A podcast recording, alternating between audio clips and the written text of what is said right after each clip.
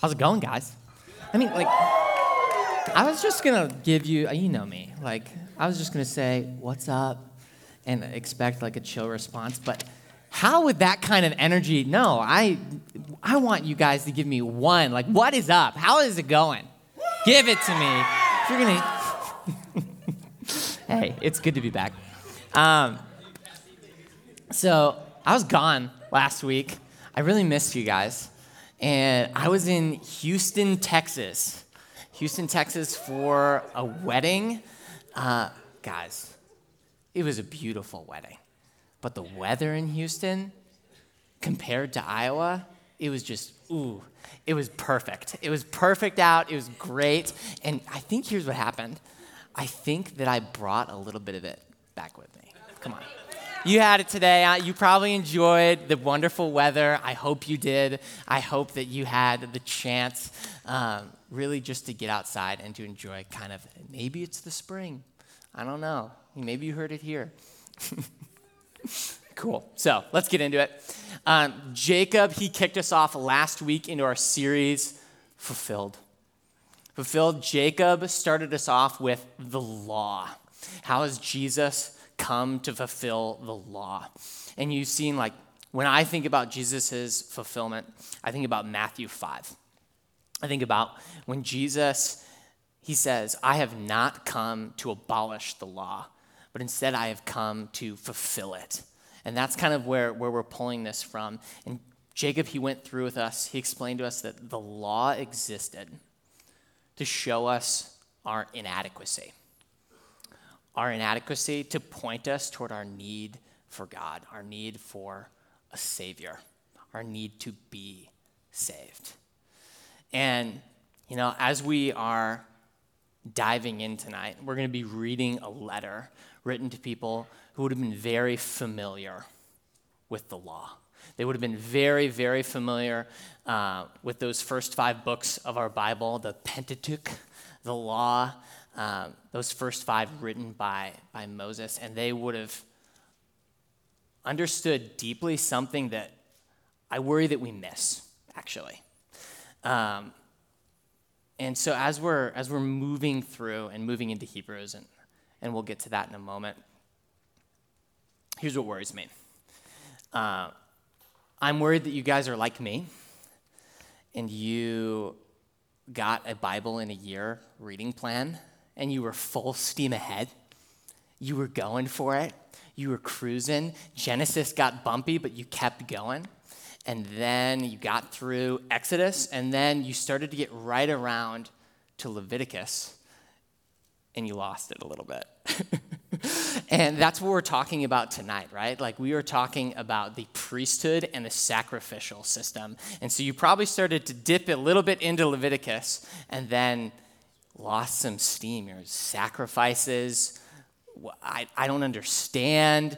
There's 3,000 years and a couple of thousand miles separating you from the people that, these, that this was written to. And I, I, so I worry.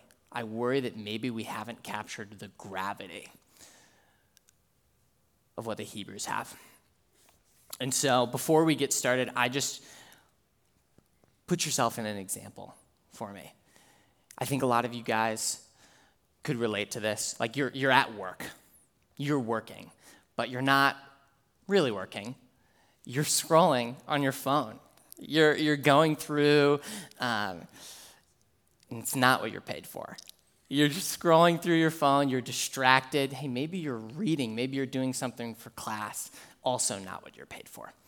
And your boss, he walks in what do you do? Right? Like he's he's caught you. He's he's got you. You're on your phone, Instagram Reels, 15 minutes deep in the swipe. Like you're he doesn't know how much time, but it's clear. It's clear this has been a moment. And hey, like what rises out of us? What comes out of us when we're confronted with this? He walks in and instantly you're going, "Oh, I was just about to. Oh, I was just getting to. I was I was going to." Like it rises within us. Guys, this is the need for us to justify ourselves. This is the need in the face of what we have been caught in to justify ourselves, to, to give an account of what is going on. And see, here's the thing the Hebrews, they are tempted. These Hebrew Christians, they're tempted to, to revert back. They're tempted to revert back to their, to their sacrificial system because they're, they're looking for justification. And because of their familiarity with the law, that's super proximal to them. They recognize their need for justification. And as we're going to see, they look for it in the wrong spot. But we actually have the same need that they have. We have the very same need that they have. God is not like a boss, He sees you. He does not need to walk in a door. And you, like having a job, have been entrusted with a responsibility. You, you've been created. And He created you beautifully and wonderfully and with purpose that, that we would live up to. But we've fallen short in sin. We've fallen short in sin and we stand in need of a justification. The Hebrews get this. And as we dive in today, we're going to be in Hebrews 10.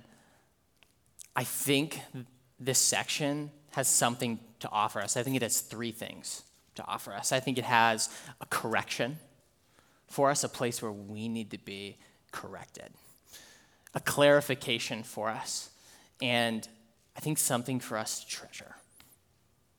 Cool. Let's get into it. Hebrews 10. It'll be up on the screen, so don't worry if you haven't gotten there yet. We're reading verses 1 through 4 here.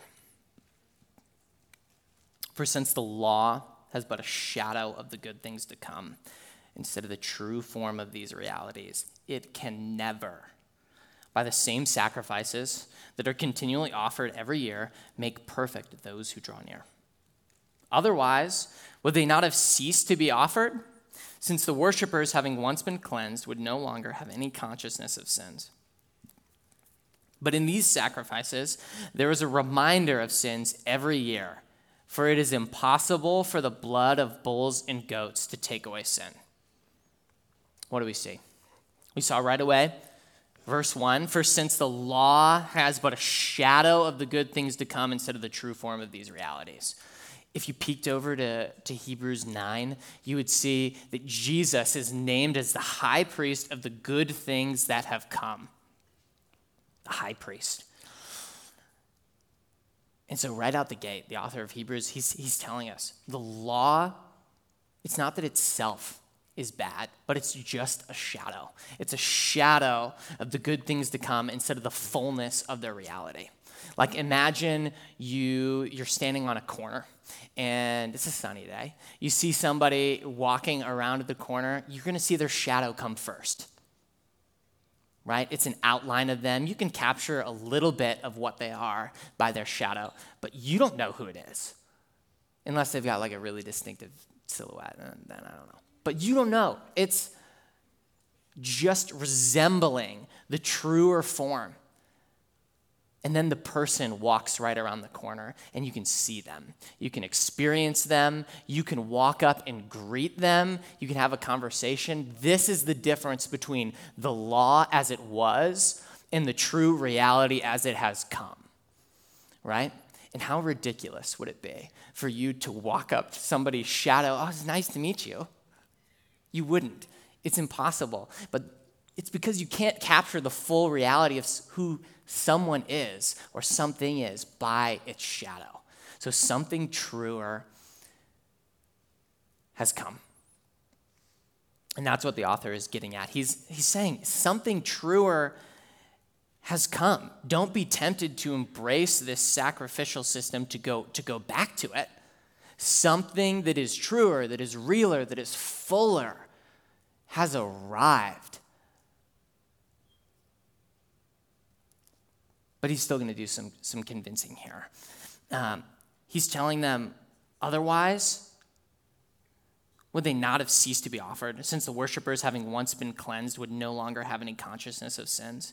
But in these sacrifices, there was a reminder of sins every year. So he's saying, there is an inadequacy to what you're doing.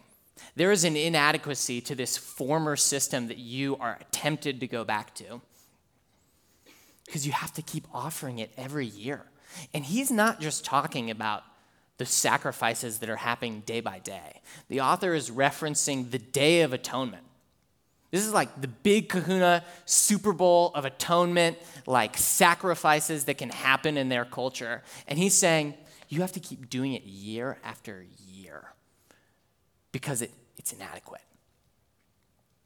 So if the sacrificial system is inadequate, what does it do? What did it do and what was it for? That's a great question, guys. Um, here's what it was for it's carving out, pointing toward what would come in Jesus. So there's, there's at least a few things that the sacrificial system is doing to orient the people in the Old Testament toward what will come. Um, I think Leviticus 17:11 here kind of starts to display this reality. Um, for the life of the flesh is in the blood, and I've given it to you, given it for you on the altar to make atonement for your souls. For it is the blood that makes atonement by the life.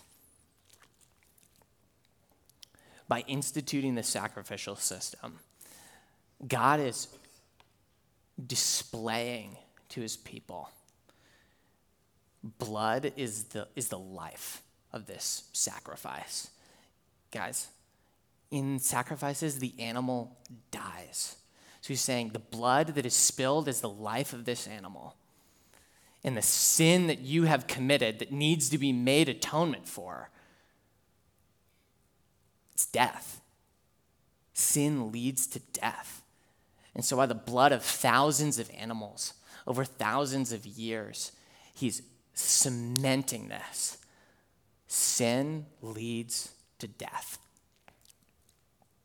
Sin leads to death. The blood must be spilled, and a substitute is needed. That's what a sacrifice is. That's what the sacrificial is sacrificial system is making way for. And you guys will notice this very last sentence, this very last verse, verse 4 For it is impossible for the blood of bulls and goats to take away sins. Atonement is achieved by these animal sacrifices. And, and what does that mean? It just means to cover, right? Like sin is, is covered over, but there's this reality that the blood of bulls and goats is insufficient to take away sins, insufficient to remove them. Sydney and I, we have a cabinet in our dining room. That's funny, right?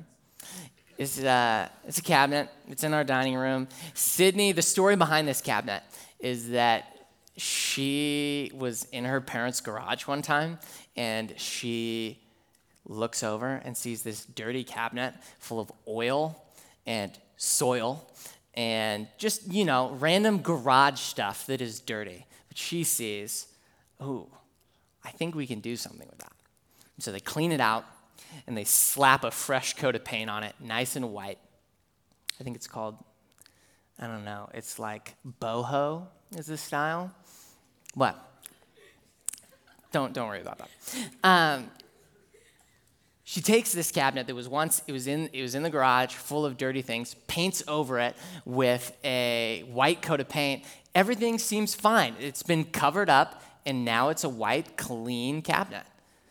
But what we started to notice was this cabinet had oil stains. And so, even though we'd put a fresh coat of paint on it, these oil stains, they're rising to the surface. And so, they, those, those stains, they need to be covered up again. And this gets at the reality of what's going on here. These animal sacrifices, this sacrificial system is only sufficient to cover up it is not sufficient to provide the removal of sins. You see the author saying perfection. To have those sins removed, to stand justified before God.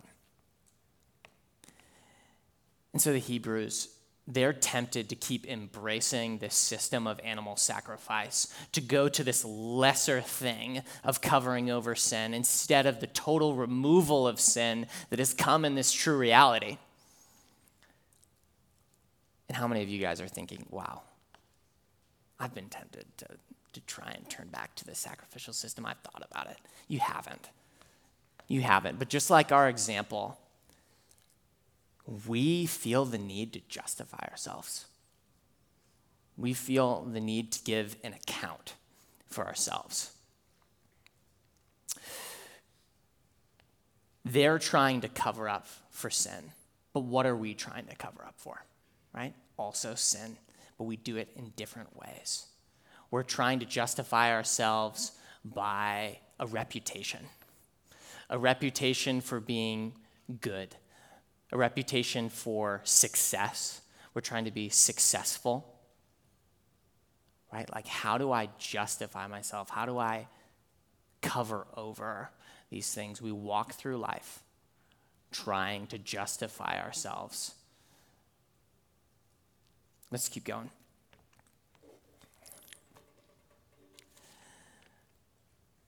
Ooh, I missed a point here. The correction that was offered to us, guys, the correction is that sin is not removed by works. That's what was offered to us here, is that we can't cover over. And even if we're not trying to embrace this sacrificial system, by the reputation we have or the good deeds that we perform, we cannot cover over. So we'll continue here in verse 5. Consequently, when Christ came into the world, he said, Sacrifices and offerings you have not desired, but a body you have prepared for me. In burnt offerings and sin offerings you have taken no pleasure. And then I said, Behold, I have come to do your will, O God, as it is written of me in the scroll of the book. And when he said above, You have neither desired nor taken pleasure in sacrifices and offerings, and burnt offerings and sin offerings, these are offered according to the law. And then he added, Behold, I have come to do your will. And he does away with the first in order to establish the second. And by that, will we have been sanctified through the offering of the body of Jesus Christ once for all. And every priest stands daily at his service, offering repeatedly the same sacrifices, which can never take away sins. But when Christ had offered for all time a single sacrifice for sins, he sat down at the right hand of God. So we see right away this word consequently. think as, as a result of. So carrying forward directly out of the verse we read right before, that for it is impossible for the blood of bulls and goats to take away sins. We need something better. We need something better. And so, out of the words of Christ here, he's speaking the words of Psalm 40, and we see sacrifices and offerings you have not desired. We see offerings and sin offerings God has taken no pleasure in, and this is pointing us toward the heart of the sacrificial system. I think this is really well displayed by another psalm that was written by King David. Um, this is Psalm 51, verse 16. For you will not delight in sacrifice, or I would give it. You will not be pleased with a burnt offering. The sacrifices of God are a broken spirit a broken and contrite heart, O God, you will not despise. This is what God desires, right? This is what the sacrificial system was to be moving them toward. And orient and point them toward this greater sacrifice because we see what has come in all sufficiency here Jesus' sacrifice. He has brought that forgiveness. The blood of, and, of bulls and goats can never remove sin. Consequently, the, the blood of Jesus, it can. It can. It has come. And it says, oh man, he doesn't, does away with the first order and with the first in order to establish the second. By Christ's offering and blood, this has been established that we will have been sanctified through the offering of the body of Jesus Christ once and for all, completely finished. And then it moves toward this priesthood of Jesus. And every priest stands daily at his service, repeatedly offering the same sacrifices which can never take away sins. But what Christ has offered for all time, a single sacrifice for sin, and then he sits down. Right? Like priests, their entire job was to perform these rituals, was to mediate between the people and God for his presence to be among them. And yet the author's saying there's a problem. They have to keep standing day after day, just like the sacrificial system. They have to keep going over and over again. It's proving its inadequacy. But Jesus, as the high priest of the fullness of the good things that have come, he offers one sacrifice, one single sacrifice, and then he sits down like the rest of the priests, they have to stand continually for their job to be accomplished. But Christ, in this one act, accomplishes it. Here's the clarification for us, guys justification came once for all through Christ. The justification that they're looking for in the system of atonement and sacrifice, and that we're looking for by bolstering our reputation so that we can be seen. It's come once and for all in Christ. Guys, and after he sits down, verse 13 here, he's waiting for the time until his enemies should be made a footstool for his feet.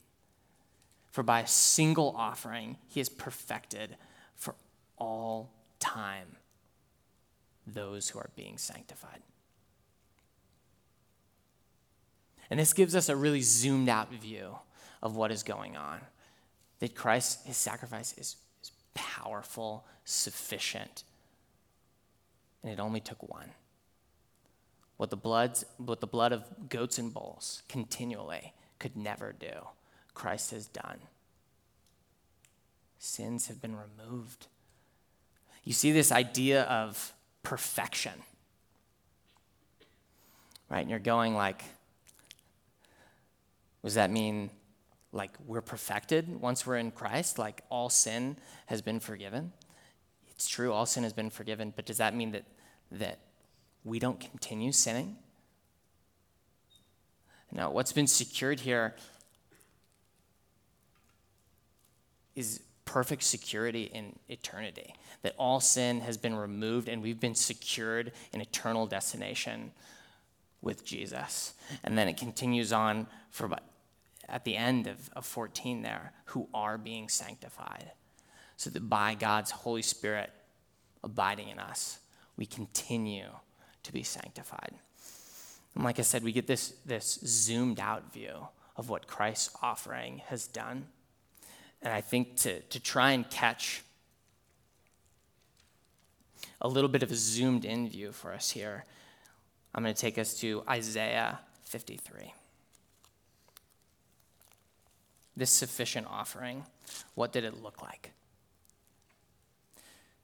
Isaiah 53 4 says, Surely he has borne our griefs and carried our sorrows, yet we esteem him stricken smitten by God and afflicted. But he was pierced for our transgressions, he was crushed for our iniquities, and upon him was the chastisement that brought us peace. And his, by his, and with his wounds we are healed. All we like sheep have gone astray, and we have turned every one to his own way, and the Lord has laid on him the iniquity of all of us.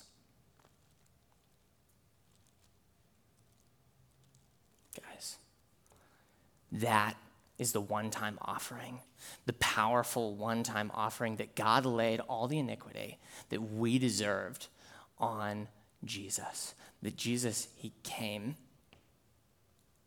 He's, he's God. He's born as a baby into a broken world. He lives out a life on this broken planet that we all inhabit. And he lives it perfectly as we ought to have.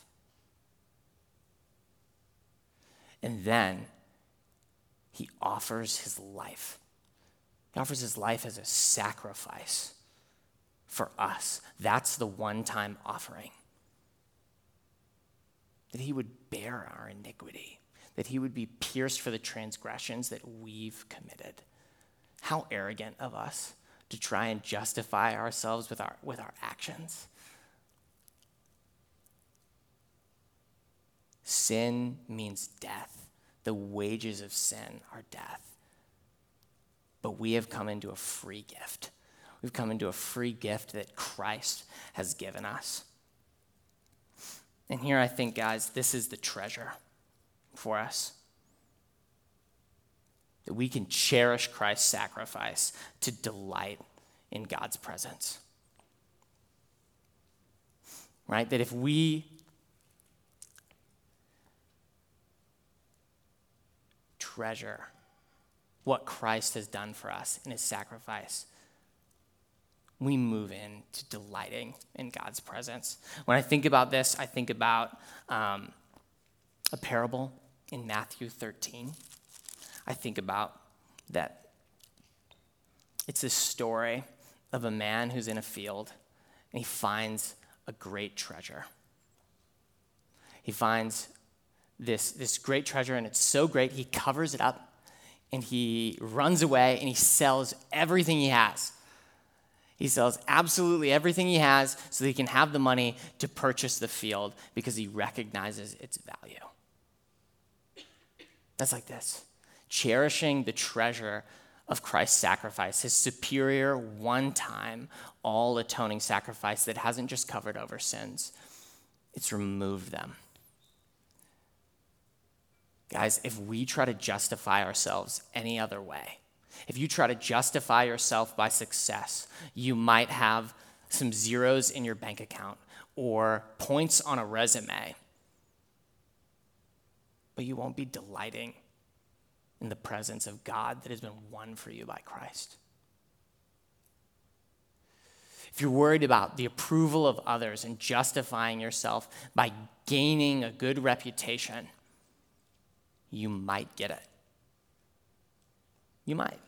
People might think well of you and speak well of you. But what could you be missing out on?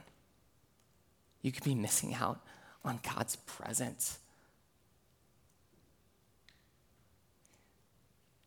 Treasure Christ, treasure him like the man in the field that would sell everything else. They would cherish him above all else. The only thing that can justify us, the only one who can make us perfect, the only one that by his Spirit continues to sanctify us. We don't run to a sacrificial system, but we run to other things. And so, guys, like, how do we apply this? How do you, how do you think about this? I think that, that this is like a tricky one to apply in our lives because it's sneaky. We don't realize when we're, when we're doing this.